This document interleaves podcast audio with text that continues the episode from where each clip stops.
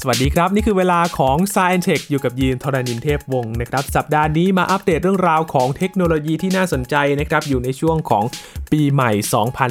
2021 นะครับ ว่าปีนี้นั้นมีอะไรที่น่าสนใจกันบ้าง และมีอะไรที่น่าจับตามองในเรื่องของเทคโนโลยีกันบ้างนะครับ วันนี้คุยกับพี่หลามจิโกไอทีนะครับ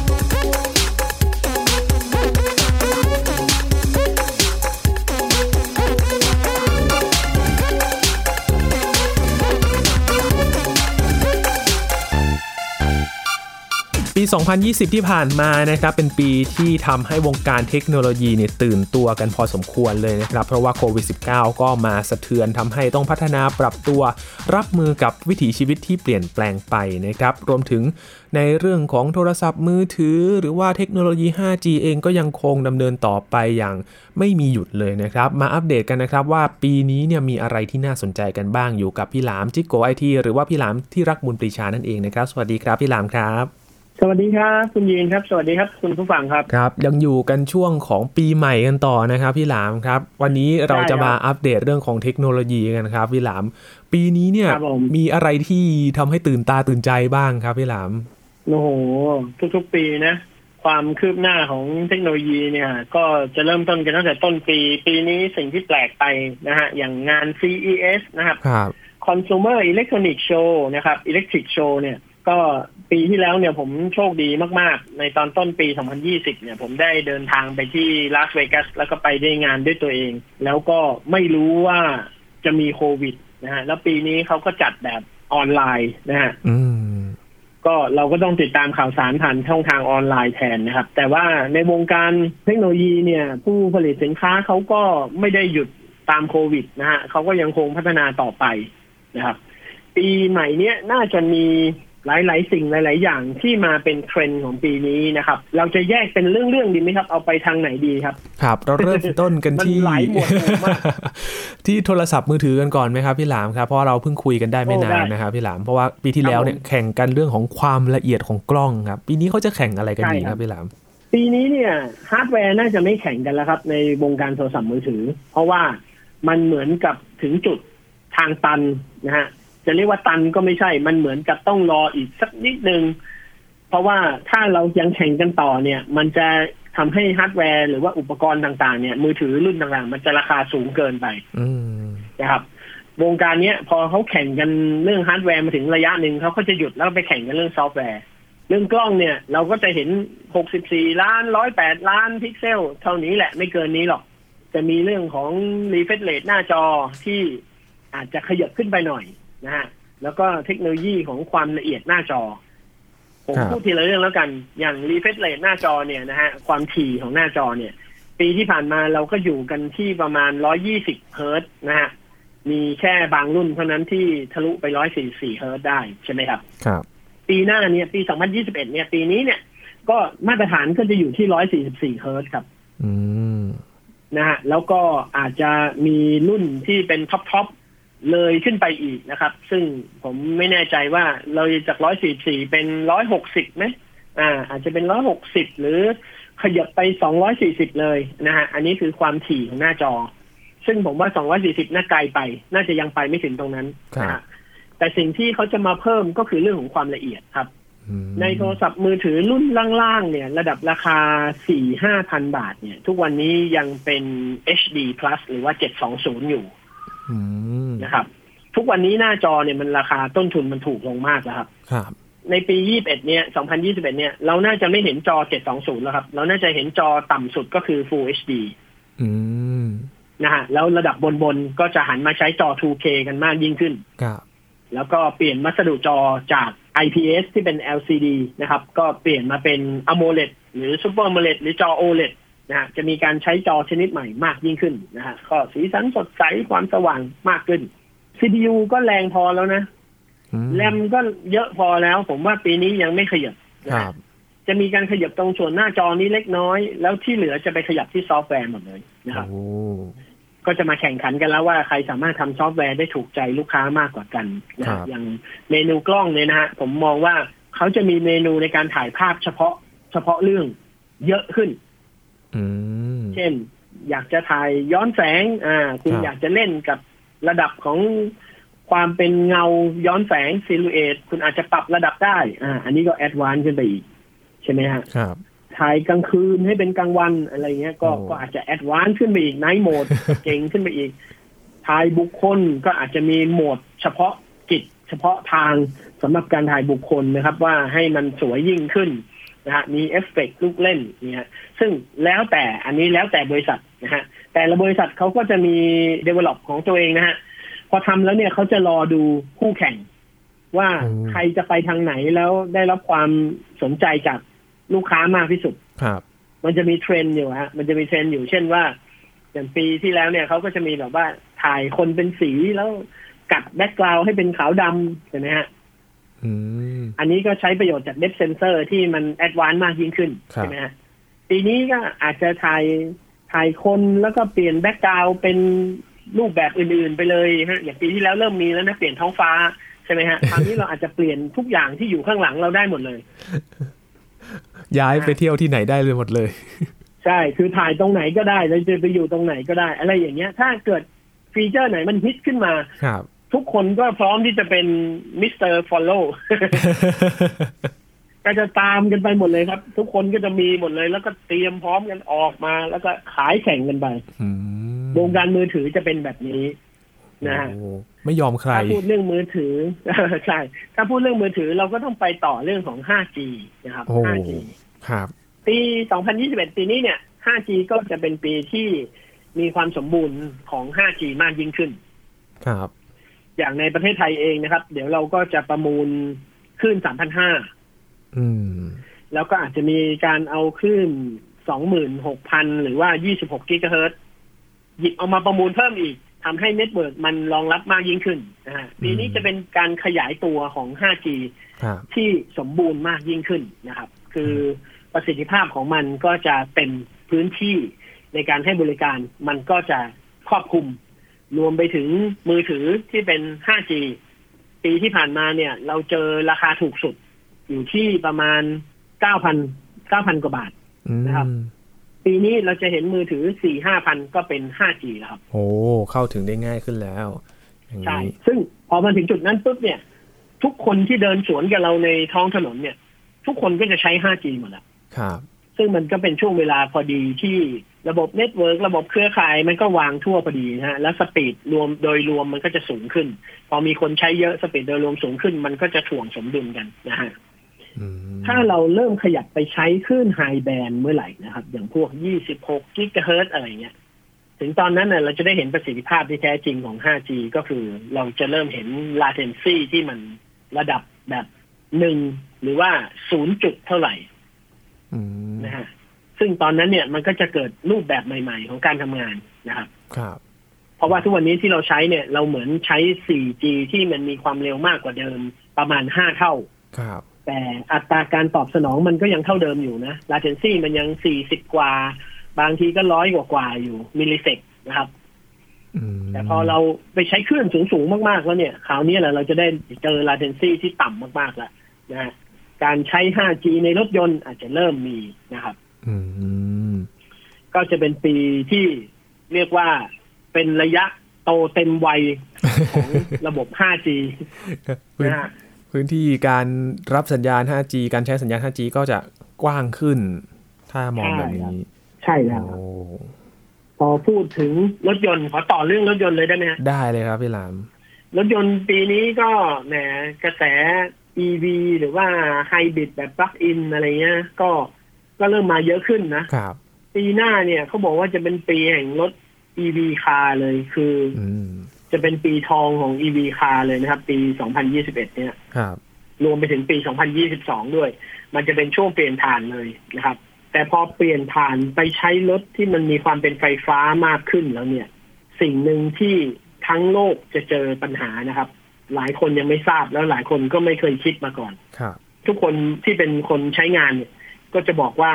โอ้ยเปลี่ยนเป็นรถไฟฟ้าสักทีเถอะ รถไฟฟ้าก็มาขายถูกๆสักทีเถอะ เพราะอะไร เพราะคุณไม่อยากเติมน้ำมันแค่นั้นเอง อืม แต่คุณลืมคิดไปว่าคุณเสียบปลั๊กชาร์จที่บ้านคุณก็เสียค่าไฟนะ ภาระค่าไฟก็จะเพิ่มขึ้น ใช่ภาระค่าไฟเพิ่มขึ้น และสิ่งสำคัญสุดนะ คือการไฟฟ้าจะมีไฟให้ทุกคนเสียบปลั๊กชาร์จรถยนต์ของตัวเองหรือเปล่า อ๋อ กำลังการผลิตจะพอไหม ใช่ปัญหาการขาดแคลนเรื่องกำลังการผลิตเรื่องเรื่องปริมาณการใช้ไฟเนี่ยจะเป็นปัญหาใหญ่ในปี 2021 นี้ ครับ นะฮะรวมไปถึงปี 2022 ด้วย อืม แต่ไม่ต้องห่วงนะฮะโลกเราเนี่ยท่ามกลางความเดือดร้อนอะไรที่เกิดขึ้นเนี่ย อีกมุมหนึ่งของโลกเนี่ยมันจะมีคนที่พัฒนาสิ่งที่มันจะเป็นอนาคตของสิ่งนั้นอยู่ ครับ อยู่เสมอนะฮะผมขออนุญาตไปอีกเรื่องหนึ่งเลยนะ ค ค รั รับ บ ปี 2021 เนี้ยทุกคนจะได้ยินเรื่องนี้มากขึ้น นั่นก็คือ โรงไฟฟ้าเตาปฏิกรณ์นิวเคลียร์ฟิวชั่นขนาดเล็ก อืม นะฮะ ถ้าเรียกแบบเท่ๆเลยนะ เรียกแบบล้ำๆเลยนะฮะเขาเรียกว่า โรงไฟฟ้าแบบพระอาทิตย์ย่อส่วน ครับ เพราะว่าปฏิกรณ์ตัวเตาปฏิกรณ์นิวเคลียร์ฟิวชั่นแบบใหม่เนี่ยที่นักวิทยาศาสตร์หลายคนทั่วโลกตอนนี้เขาเริ่มทดลองแล้วก็เริ่มใช้งานกันเนี่ยนะฮะฟิวชั่นที่เอานิวเคลียร์มาทำเนี่ย มันเป็นหลักการเดียวกันกับการก่อเกิดของสุริยะจักรวาลเลยครับ อืม มันเป็นทฤษฎีเดียวกันกับดวงอาทิตย์เลย ครับ แต่ว่าเรากำลังย่อส่วนมันให้เล็กลง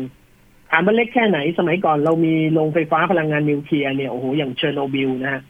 เป็นเตาปฏิกรณ์แบบท่อกลมๆ ขนาดใหญ่เท่ากับตึกใหญ่ๆสามสี่ตึกอะนะฮะนั่นคือสมัยก่อนนะครับ ครับ แล้วก็มีผลเสียเยอะแยะมากมายนะครับ มีอันตรายเกิดขึ้นมากมายเรื่องรังสีรั่วเรื่องอะไรเนี่ยก็ทำให้ทุกคนทั่วโลกเนี่ยแอนตี้การใช้เตาผลิตไฟฟ้าพลังปฏิกรณ์นิวเคลียร์ แต่พอนักวิทยาศาสตร์ชุดใหม่เนี่ยเขาทำในพวกเตานิวเคลียร์ฟิวชั่นตัวนี้ออกมาได้เนี่ยฮะมันเหลือเท่ากับตู้คอนเทนเนอร์เล็กๆครับ อืม ตู้คอนเทนเนอร์เนี่ยหนึ่งตู้เนี่ยสามารถทำเตาปฏิกรณ์นิวเคลียร์ฟิวชันได้สองตู้สองเครื่องสองเครื่องเนี่ยมีกำลังผลิตประมาณสี่ถึงห้าร้อยเมกะวัตต์ซึ่งสามารถให้บริการคนประมาณหนึ่งเขตหรือหนึ่งจังหวัดหนึ่งอำเภอเมืองได้สบาย ครับ ๆ ใช้ขนาดเล็กแค่แค่ตู้คอนเทนเนอร์แค่นั้นเองครับ อืม แล้วทีนี้เนี่ยระบบการผลิตไฟฟ้ามันก็สามารถกระจายได้ครับ เราก็แบบมีจังหวัดจังหวัดละเครื่องเลยก็ยังได้นะฮะแล้วก็ให้บริการกันในพื้นที่ตรงนั้น ครับ ทีนี้ปัญหาความขาดแคลนปัญหาเรื่องของต้นทุนในการผลิตไฟฟ้าในยุคหน้ามันก็จะหายไปนะ ทรัพยากรธรรมชาติจากเดิมต้องใช้แก๊สต้องใช้น้ำมันอะไรเงี้ย พอเป็นนิวเคลียร์ฟิวชั่นปุ๊บเนี่ยมันจุดระเบิดครั้งเดียวตุ้มปุ๊บมันก็โอ้โหอยู่กันเป็นห้าสิบปีเจ็ดสิบปีไปเลย ครับ เพียงแต่ว่าสิ่งหนึ่งที่ต้องตามมาหลังจากนั้นก็คือการควบคุมและการรักษา อืม ความปลอดภัย เรื่อง ของ ข อุ องค ป วาม ก ปลอรณ์ ด เหล่า ภัย นี้ พอมาทำให้มันเล็กลงได้เนี่ย จริง ๆ แล้ว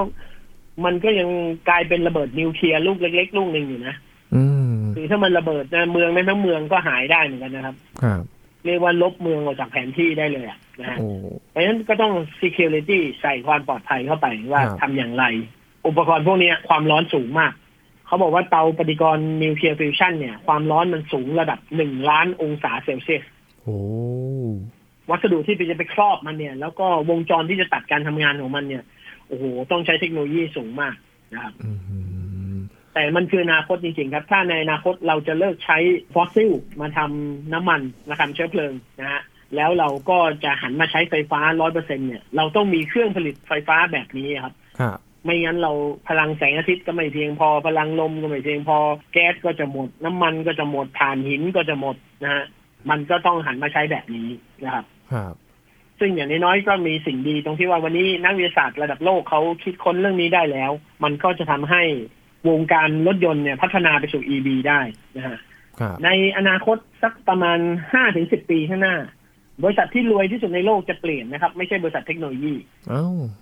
จะเป็นบริษัทผลิตแบตเตอรี่ครับ จะขึ้นมาเป็นอันดับหนึ่งแทน อืม เขามีการทำนายไว้อย่างนี้เลยว่า ใครที่ทำธุรกิจเป็นเจ้าของเทคโนโลยีการผลิตแบตเตอรี่ คุณคือเศรษฐีที่รวยที่สุดในโลกในอีกสิบปีข้างหน้า โอ้โห ลองนึกภาพดูรถ ครับ ยนต์กี่ร้อยล้านคันน่ะ ต้องใช้แบตเตอรี่ ทั่วโลกครับ ต้องใช้แบตเตอรี่ปริมาณเท่าไหร่อ่ะแล้วคนที่ขายเนี่ย คนที่สามารถทำแล้วลูกค้าได้รับความนิยมแล้วซื้อสั่งไปใช้ในทุก ๆ ยี่ห้อเนี่ยโอ้โห สุดท้ายมันจะเหลือคู่แข่งอยู่แค่ประมาณสองสามเจ้าครับ ไม่เกินนี้นะฮะแล้ว อืม สองสามเจ้านั่นแหละจะเป็นบริษัทที่รวยมากๆนะครับ อืม เป็นรายใหญ่เตรียมเปลี่ยนมือไว้ได้ เลย แล้วก็รับกับ ความเปลี่ยนแปลง ใช่ ครับ อย่างอย่างบริษัท Apple เองก็อยากจะผลิตแบตเตอรี่แล้วนะอ่า ครับ Apple เขาก็เคยซื้อซื้อบริษัทผลิตแบตเตอรี่เจ้าของเทคโนโลยีแบตเตอรี่ไว้เมื่อเมื่อหลายปีก่อนนะครับ ครับ ซื้อไว้สองบริษัท แล้วก็เก็บไว้เลยนะไม่ใช้งานเลยนะครับผมติดตามข่าวนี้มาแล้วผมก็เฝ้าดูว่าเมื่อไหร่ Apple จะใช้งาน เขาก็เหมือนกับพัฒนาแล้วก็เก็บเอาไว้นะฮะในวันที่โลกต้องการเนี่ยโทรศัพท์มือถือทุกเครื่องในโลกอาจจะต้องไปซื้อแบตที่ Apple ก็ได้ อืม ใช่ไหมฮะ ครับ แล้วก็รถยนต์ทั้งโลกอาจจะต้องไปซื้อกับผู้ผลิตแบตอีกยี่ห้อหนึ่งก็ได้ ครับ นะฮะ โอ้ ซึ่งไม่ใช่ยี่ห้อที่เราไปซื้อแบตเตอรี่มาใส่รถยนต์นะฮะไม่ใช่เรายี่ห้อเหล่านั้นแน่น อน ครับ เทคโนโลยีมันสูงกว่านั้น ครับ Apple นี่แผนสูงเหมือนกันนะครับพี่เลิฟ แผนสูงครับแผนสูง Apple นี่เหมือนเป็นมันมันเหมือนเป็นเอเลี่ยนนะครับ มาจากดาวดวงอื่นเหมือนรู้อนาคตอะ ครับ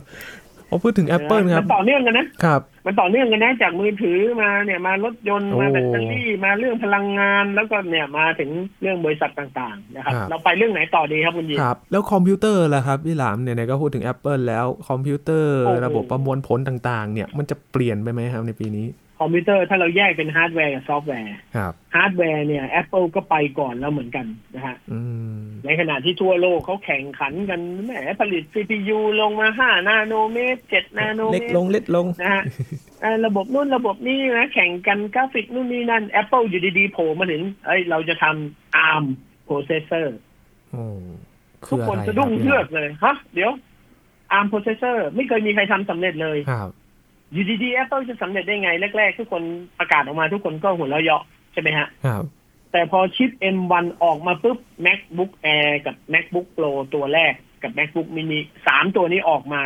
performance ของมันเนี่ยทำให้ทุกบริษัททั่วโลกต้องเรียกประชุมกันด่วนเลย โอ้โห นะฮะจะเป็นบริษัทที่ทำมือถืออยู่แล้ว อย่างคอคอมอย่างมีเดียเทคอย่างซัมซุงก็ต้องเรียกประชุมครับว่าเฮ้ยวงการอาร์มของเราเนี่ย มันสามารถบุกไปตลาดคอมพิวเตอร์ได้แล้ว เราต้องเตรียมตัว แล้ว ใช่ไหมฮะ อืม ใช่ไหมฮะ ครับ วงการพีซีผู้ผลิตยักษ์ใหญ่อย่าง Intel อย่าง AMD นะครับ หรืออย่าง NVIDIA นะฮะสามเจ้าเนี่ย เรียกประชุมแทบจะมานั่งประชุมด้วยกันเลยแหละว่าเฮ้ยเราจะไปยังไงดี วงการมือถือเขามากินวงการเราแล้วอะ อืม ใช่ไหมฮะชิปอาร์มมันมากินแล้ว มันมากิน X86 มันมากินคอมพิวเตอร์ตั้งโต๊ะแล้ว ครับ และประสิทธิภาพมันต่างกันมากนะฮะมากแบบอื้อหือเรียกว่าไม่ต้องไปพยายามพัฒนาของเดิมอะทางเดียวคือ Intel ตอนนี้ก็ต้องมีชิปอาร์ม AMD ก็ต้องมีชิปอาร์ม ในขณะเดียวกัน NVIDIA ก็ต้องมองว่าเราก็ต้องไม่พึ่งคนอื่นอีกต่อไป ครับ อีกหน่อยการ์ดจอก็จะกลายเป็น CPU ได้ด้วย อืม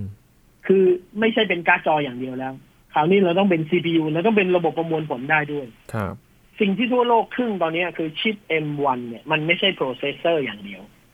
มันเหมือนเป็นเครื่องคอมพิวเตอร์ขนาดเล็ก ที่เอาไปควบคุมเครื่องคอมพิวเตอร์ขนาดใหญ่อีกทีหนึ่งข้างในชิป M1 มันไม่ได้มีโปรเซสเซอร์อย่างเดียวนะครับ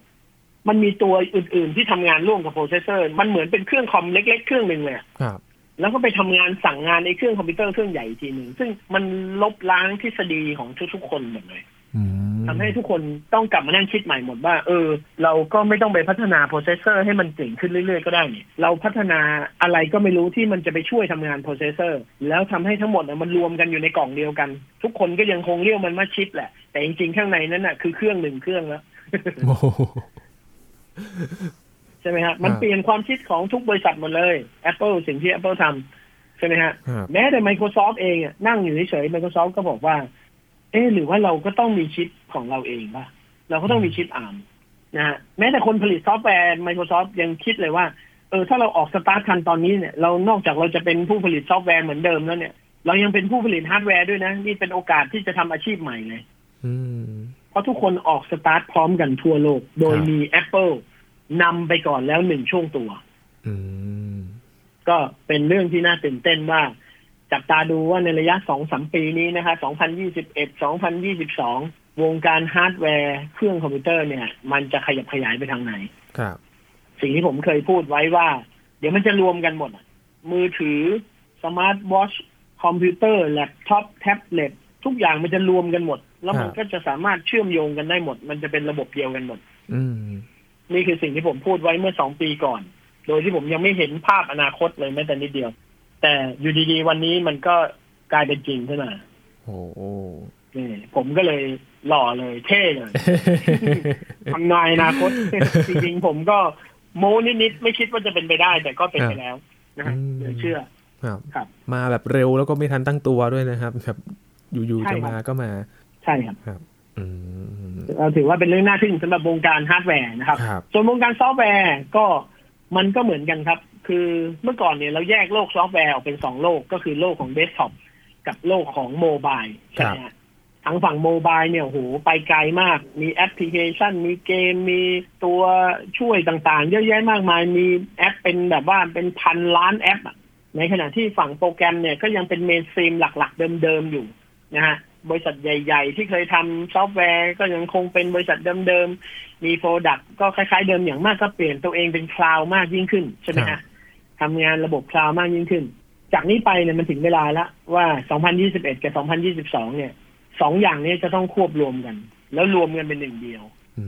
ม เพราะว่าฮาร์ดแวร์นำไปก่อนแล้ว ครับ ฮาร์ดแวร์จะเป็นตัวกำหนดว่าในเมื่อเราไม่ต้องแบ่งแยกอีกต่อไปว่าซอฟต์แวร์ตัวนี้จะไปใช้บนแพลตฟอร์มไหน ซอฟต์แวร์ก็ต้องทำตัวให้เป็นกลางให้มากที่สุดนะฮะว่าจะเอาไปลงบนคอมพิวเตอร์ก็ได้นะ ลงบนมือถือก็ได้นะอ่าทำงานได้เหมือนกันทุกอย่างหน้าตาเหมือนกันหมด seamless เชื่อมโยงผ่านคลาวผ่านอะไรได้ วงการซอฟต์แวร์ปีนี้ทั้งปีก็ต้องมานั่งขุดกันครับว่าทำยังไงเราจะทานฟอร์มตัวเอง อืม นะฮะบางคนบอกเอ้ยนี่เราเป็นดิจิทัลอยู่แล้วยังต้องทานฟอร์มตัวเองอีกเหรอทานฟอร์มครับ เพราะว่าคุณยังอยู่บนแพลตฟอร์มอยู่ ครับ ในอนาคตคือไม่มีแพลตฟอร์มอีกต่อไป ทุกอย่างจะเป็น universal หมด โอ้ อีกหน่อยเราจะสามารถแบบว่า ลงซอฟต์แวร์ตัวเดียวกันเนี่ย ลงไปในตู้เย็นก็ได้ ลงไปในกระจกแต่งหน้าในห้องน้ำก็ได้ อืม แล้วเราก็สามารถทำทุกอย่างได้แบบเดียวกันหมด ครับโอ้โห นี่คืออนาคตในช่วงปีสองปีนี้เลย เพราะฉะนั้นคุณผู้ฟังที่ฟังสองตอนนี้เนี่ย ฟังเสร็จปุ๊บเนี่ย คุณจะรู้สึกว่า เออ ปีสองปีนี้เนี่ยมันมีหลายสิ่งให้ได้จับตามองเนาะมันมีหลายเรื่องให้เราจับตามอง แล้วก็ถ้ามันเป็นอย่างที่ผมว่าจริงเนี่ย ซึ่งมันมีแนวโน้มมากๆนะครับ มันมันเป็นจริงมากๆเลยเพียงแต่ว่ามันจะเป็นจริงมากน้อยแค่ไหนไม่อาจจะใช้เวลามากกว่าปีสองปี มันอาจจะใช้เวลาเดินทางสักห้าปี ก็ไม่เป็นไร แต่อย่างน้อยคุณจะสนุกกับคุณสนุกกับการเห็นความเปลี่ยนแปลงและการมาถึงของมัน อืม นะฮะแล้วคุณก็ไม่ต้องมานั่งตกใจ โอ้ นี่เข้าไปถึงนี่กันแล้วเนี่ย โอ้โห เรานี่ไม่ทันสมัยเลย ไม่ครับตราบใดที่คุณยังฟังรายการคุณยีนกับผมอยู่เนี่ยนะฮะ ครับ เราจะเอาอนาคตมาเสิร์ฟให้คุณดูไว้ก่อน แล้วถึงตอนนั้นน่ะ คุณมีหน้าที่อ๋อ ไม่ใช่มีหน้าที่เอ๊ะ ไม่ต้องเอ๊ะว่าคืออะไร อ่าไม่ต้องไปเอ๊ะไม่ต้องไปตกใจกับมันนะฮะ อ๋อ นี่ไง โอ้โห เออนะ มาสักทีสินี่ รอเลยรอ เลยนะ ยอด เออกลายเป็นว่าตอนนี้เราต้องลุ้นนะครับฟอฟังแล้วต้องลุ้นว่ามันจะมาเมื่อไหร่ ก็ผมว่าไม่จำเป็นต้องลุ้นน่ะคือเฝ้าดูมันไปเรื่อย ค ๆ รับ มันอาจจะมาช้ามันอาจจะมาเร็วมันก็ไปตามคันลองของมันนะครับ อืม ครับ แต่ว่าดูอย่างสนุกนะฮะดูความเคลื่อนไหวของเขาอย่างสนุกดีก ค ว่า รับอื นะฮะ มสองพันยี่สิ ก็ บ เป็ เอ็ น ด เรื่องที่น่าสนใจ มีอะไรที่น่าตื่นตาตื่นใจเช่นเคยนะครับ ถึงแม้ว่าโควิด -19 จะมา แต่ดูเหมือนว่ามันก็ไม่ได้ทำให้การพัฒนาเนี่ยสะดุดไปใช่ไหมครับพี่หลาม ไม่ครับ โลกยิ่งมีอุปสรรคการพัฒนายิ่งเกิดขึ้นเร็ว อืม ลองนึกภาพดูครับช่วงที่เราแฮปปี้มีความสุขดีเนี่ย เราก็ตีกันเองนะนะมีปัญหา การเมืองเนี่ยเนี่ย พอมีโควิดมาเนี่ยเห็นไหมการเมืองก็ไม่มี ครับ นะปัญหาเรื่องอะไรก็ไม่มี แต่ว่าทุกอย่างก็พัฒนาหมดเลยนะฮะ อืม มนุษย์เราเนี่ยอย่าให้ว่างนะฮะว่างเมื่อไหร่เนี่ยหาเรื่องกันเองทุกที เพราะฉะนั้นเนี่ยลำบากต่อไปเรื่อยๆดีแล้วจะได้พัฒนากันเร็วๆ จะได้หาทางหนีทีไล่ได้ ใช่ใช่ผมคิดอย่างนี้นะ ผมคิดอย่างนี้นะ ครับ ก็แปลกนะครับ คนเรา คนเราเนี่ยมันเอาใจยากครับ ครับ นะพอว่างปุ๊บเนี่ยหาเรื่องขัดแย้งกันแล้วอืมจะลคบรับ ลาฆ่าฟันกันเอ่อสังเกตไหมช่วงนี้ไม่มีสงครามเลยประเทศไหนไม่มีสงครามเลย ครับ ทุกคนมีแต่หันหน้ามายิ้มให้กัน อืม อืม อยู่ดีเป็นอยู่ดีมีสุขไหม นะแทบจะช่วยเหลือกันด้วยซ้ำไปนะฮะ ครับ แต่เดี๋ยวพอทุกอย่างผ่านพ้นเนี่ยบอกไม่มีโรคภัยไข้เจ็บนะเดี๋ย ครับวเอาละเดี๋ยวหาเรื่องกันละ ครับ เป็นซะอย่างนี้ย ครับ นะฮะ พี่หลามครับอย่าง ปี 2021 แล้วหลาย ๆ คนเนี่ยเห็นความเปลี่ยนแปลงมากมาย บางคนกลัวครับพี่หลาม กลัวการเปลี่ยนแปลงที่จะเกิดขึ้น เราจะต้องอยู่กับมันยังไง เราจะต้องปรับตัวยังไง พี่หลามมีคำแนะนำไหมครับ ครับ ก็ส่วนใหญ่ผมแนะนำได้อย่างนี้ครับ ว่าคนที่มีความรู้สึกกลัว มันแปลว่าคุณน่ะไม่ทัน ไม่ทันต่อสิ่งที่มันเกิดขึ้นใหม่ ๆ เหล่านี้ ความกลัวมันเกิดขึ้น เพราะว่าเราเราไม่สามารถติดตามข้อมูลข่าวสารได้อย่างทันท่วงที แล้วเราเราไม่สามารถรับรู้แล้วก็ปรับตัวได้ทันใช่ไหม ครับ มันทำให้เราเกิดความกลัว เพราะฉะนั้นใครก็ตามที่เกิดความกลัวนะครับ ก็จะต้องรู้ตัวเลยว่าเราอ่ะสายไปซะละช้าไปละเลทกว่าคนอื่นละล้าสมัยกว่าคนอื่นละ ม ต้องรีบปรับตัวครับนะฮะต้องแก้ไขความกลัวด้วยการที่ศึกษาหาข้อมูล ปรับเปลี่ยนตัวเองนะครับ ขยับตัวเองก้าวไปข้างหน้าวางแผนมากขึ้น แล้วก็หาข้อมูลในเชิงลึกให้มากยิ่งขึ้น เรียนรู้มากยิ่งขึ้นนะครับ แล้วพอคุณทำสิ่งนี้ลงไปแล้วเนี่ย คุณก็จะไล่ทันพอคุณไล่ทันความกลัวมันจะหายไป คราวนี้เนี่ยมันจะกลายเป็นแรงส่งครับ พอเรามาถึงจุดจุดๆหนึ่งได้เนี่ยมันจะกลายเป็นแรงส่ง มันจะดันให้เราไปข้างหน้าด้วยซ้ำนั่นก็คือเราจะล้ำหน้าขึ้นไปอีก ครับ นะฮะนี่คือเหตุผลที่ผมตั้งชื่อรายการว่าล้ำหน้าโชว์ ก็คือ ม คุณอย่าแค่ทันเทคโนโลยีนะ ครับ คุณต้องล้ำไปข้างหน้าเพื่อที่จะไปรอวันที่มันจะมาถึง แล้วนั่นแหละ จะอยู่ในจุดที่คุณมีความพร้อมมากๆ แล้วคุณจะไม่กลัวสิ่งใดเลย คุณจะมีความกระหายแทน กระหายที่จะก้าวเดินและกระหายที่จะพัฒนา ครับ รอสิ่งใหม่ ๆ มาอย่างใจจดใจจ่อแล้วใช้ได้ทันที แล้วคุณก็จะเป็นคนที่ได้เปรียบ ครับ แล้วถึงวันนั้นคุณก็จะมองย้อนกลับมาเห็นคนที่กลัว แล้วคุณก็จะเข้าใจว่า โอ้เราเคยอยู่จุดนั้นมาแล้ว เราเคยเป็นแบบนี้มาแล้วเพราะอะไร เพราะเราปฏิเสธที่จะพัฒนาหรือว่าเรียนรู้เพิ่มเติม อืม ซึ่งเป็นวิธีที่ผิดมาก ครับ ๆนะครับ เพราะฉะนั้นใครที่กำลังมีอาการกลัวอยู่ แปลอาการตัวเองให้ออกเลยครับว่าคำว่ากลัวของคุณคือคุณมาไม่ทันแล้ว อืม ทำยังไงถึงจะมาทัน ดิ้นรนสิครับ ครับ สปีดตัวเองครับอ่าสปีดตัวเอง เพิ่มพลังนะฮะ เดินออกแรงเดินมากขึ้นนะฮะ อืม แล้วคุณก็จะทำได้ ครับ ถ้าอยาก อ่า เท่าทันเดี๋ยวต้องฟังรายการเรานะครับใช่เด็ก เราก็จะคอยอัปเดตเรื่องราวที่น่าสนใจนะครับ แล้วก็สิ่งที่ ครับ พัฒนาเกิดขึ้นในตอนนี้นะว่าไปถึงไหนแล้วบ้าง แล้วก็เรียนรู้ไปพร้อม ๆ กันนะครับ เพราะว่าหลาย ๆ คนสงสัยส่งคำถามมากันได้ครับ และเราจะไขคำตอบให้ว่าสิ่งที่เกิดขึ้นเนี่ยมันคืออะไรและพัฒนาไปถึงไหน ใช่ แล้ว ใช่ นะครับ คุณยินครับผมชอบมากเลยนะ ครับ ถ้าเราจะเปิดเราทิ้งท้ายช่วงรายการวันนี้เนี่ย ครับ แล้วบอกให้คุณผู้ชมถามคำถามเข้ามา ทุก ๆ ครั้งที่เราจัดรายการเราทิ้งให้คุณผู้ชมถามคำถามเข้ามา ครับ แล้วเรามาทำเป็นแบบว่าช่วงตอบคำถามดีไหมฮะ ได้เลยครับพี่หลาม ดีนะ ดีนะ สนุกนะ ผมก็อยากจะชาเลนจ์ตัวเองว่าเราสามารถตอบปัญหาที่มันเฉพาะเจาะจง คือเวลาผมพูดเรื่องเนี้ย พูดเรื่องอะไรก็ตาม ผมจะพูดได้แบบกว้าง ครับ ๆเพราะว่าผมไม่สามารถลงไปเจาะจงในเรื่องบางเรื่องได้ เพราะมันอาจจะไม่ตรงในเรื่องของบางคน แต่ถ้ามีคนคำถามเข้ามาเนี่ย เราสามารถตอบตรงจุดของเขาได้ อื ใช่ไหมฮะ ครับ มันก็จะเป็นวิธีที่สนุกอีกวิธีหนึ่งนะแล้วคนอื่นๆฟังก็ได้ความรู้ไปด้วยนะ อ่า ดีไหมฮะดีไหมฮะ ได้เลยครับ คุณผู้ฟังส่งคำถามมาก็ได้นะครับ ที่แฟนเพจ Facebook ครับ ไทย PBS Podcast นะครับ เดี๋ยวรวบรวมคำถามแล้วก็ส่งถึงวิทยากรทุกท่านเลย ที่เชี่ยวชาญนะครับ ในด้านต่างๆ ก็จะมาไขคำตอบกันได้นะครับ แล้วก็เรายังอยู่กันต่อ มีข้อแม้ เข้ามาได้ว่า มี ไงครับ ข้อแม้นิดหนึ่งมีข้อแม้นิดหนึ่งอย่าถามยากมากเดี๋ยวตอบไม่ ได้ ได้เลยครับพี่หลาม เดี๋ยวมา ครับผม ดูกันว่าคุณผู้ฟังสงสัยเรื่องอะไรกันบ้างนะครับ และ 2021 เรายังอยู่กันต่อกับพี่หลามนะครับ ก็มาคอยให้คำแนะนำกันต่อนะครับ ในเรื่องเทคโนโล ผม ยี ยังไม่ไปไหนครับ ต้อง ผมไม่ ฝากเนื้อ ได้อยู่ ฝากตัวกันต่อนะครับ ได้ครับ ค ได้ รับ ครับ ช่วงนี้ขอบคุณพี่หลามมาก ๆ เลยนะครับ ขอบคุณครับ ครับ นี่คือ Science Tech ครับ คุณผู้ฟังติดตามรายการก็ได้ที่ www.thaipbspodcast.com นะครับ รวมถึงพอดแคสต์ช่องทางต่างๆ ที่คุณกำลังรับฟังอยู่นะครับ อัปเดตเรื่องราววิทยาศาสตร์เทคโนโลยี และนวัตกรรมกับเราได้ที่นี่ทุกที่ทุกเวลา ย้ำกันอีกครั้งหนึ่งนะครับ ถ้าอยากรู้เรื่องอะไรส่งคำถามมาก็ได้ที่แฟนเพจ Facebook ไทย PBS Podcast นะครับ เราจะพยายามหาคำตอบมาเล่าสู่กันฟังให้ได้นะครับ ช่วงนี้ยีนทรณินเทพวงศ์พร้อมกับพี่หลามที่รักบุญปรีชาลาไปก่อนนะครับ สวัสดีครับ